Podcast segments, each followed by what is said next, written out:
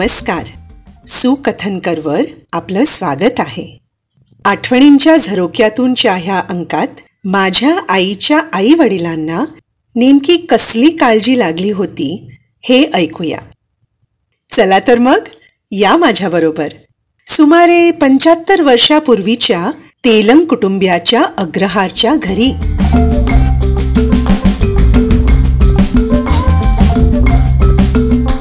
सन एकोणीसशे पन्नास ते एकोणीसशे पंचावन्न ह्या वर्षी विमलाला शाळेत घालणे आवश्यक होते. तिलाही माझ्या शाळेत प्रवेश घ्यावा व माझ्याबरोबर कुमट्याला शिक्षणानिमित्त ठेवावे असा विचार व अशी चर्चा माझे आई वडील करायचे. आईचे मत होते की विमलाला शिकायला शाळेत घातलेच पाहिजे.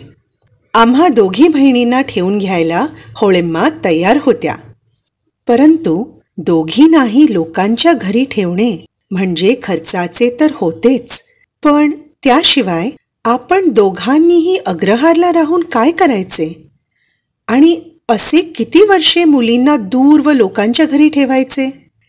त्यापेक्षा आपण सर्वांनीच कुमट्याला घर करून का राहू नये? असे केल्यास मुली आपल्याबरोबरच राहू शकतील. ह्या विचारावर बाबांचे असे मत पडले की एकदा अग्रहारचे घरदार सोडले म्हणजे बागेतील आंबा फणस नारळ केळी भाजी ह्या सगळ्यावर पाणी सोडावे लागणार. अर्थात बागेतील उत्पन्नाचा तीळ मात्रही वाटा मिळणार नाही. आपल्या गैरहजेरीत ह्या वस्तूंची चोरी होणारच. आणि कुमटा म्हणजे शहर. भाड्याच्या घरात राहावे लागणार. प्रत्येक वस्तू दुधापासून तांदळापर्यंत विकत घेऊन खावे लागणार. खर्चाच्या दृष्टीनेही परिस्थिती कठीण होईल.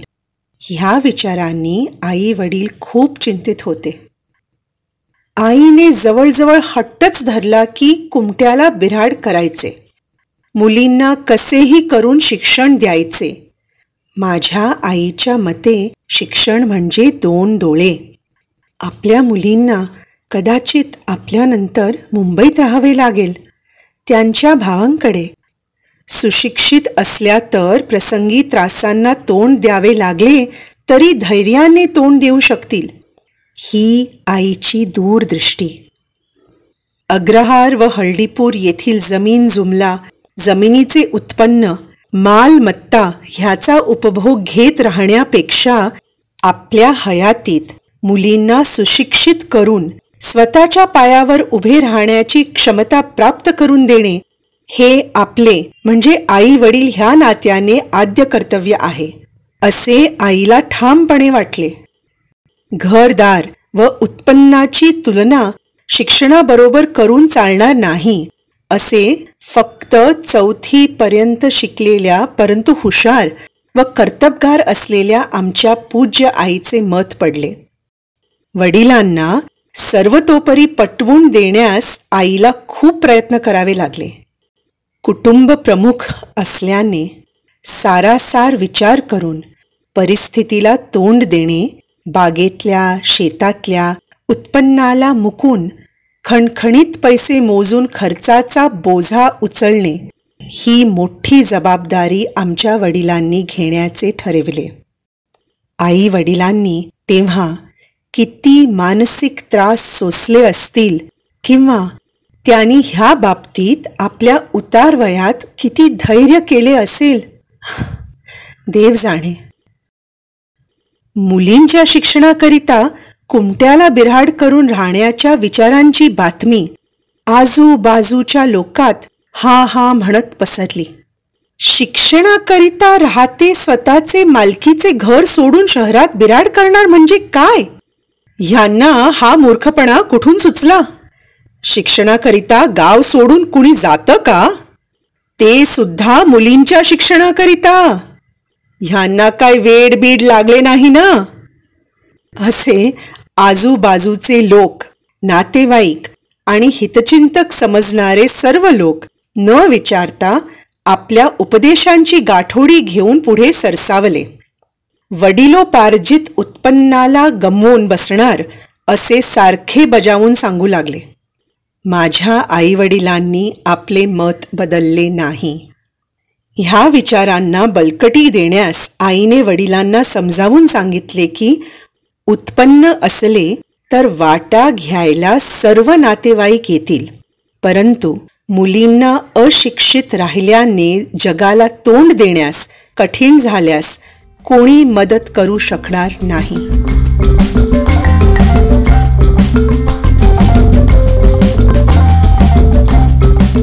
जून एकोणीसशे पन्नासमध्ये कुमट्याला श्री कामत नावाच्या गृहस्थांच्या घरातील बाजूच्या दोन तीन खोल्यांच्या बिराडात आम्ही शहरी जीवनाला सुरुवात केली. मी पाचवीच्या वर्गात शिकू लागले. विमलाला माझ्याच शाळेत दुसरीच्या वर्गात प्रवेश घेतला. आमच्या मुख्याध्यापिका रमाबाई गायतोंडे विमलाला तिसरीत घ्यायला तयार होत्या. तरीही माझ्या वडिलांनी त्यांना सांगितले की तिच्या शिक्षणाचा पाया अर्थात फाउंडेशन घट्ट होऊ दे तिला दुसरीतच प्रवेश द्यावा. ह्यावरून त्या काळी शिक्षणाच्या पायाला किती महत्त्व दिले जायचे हे पाहायला मिळते.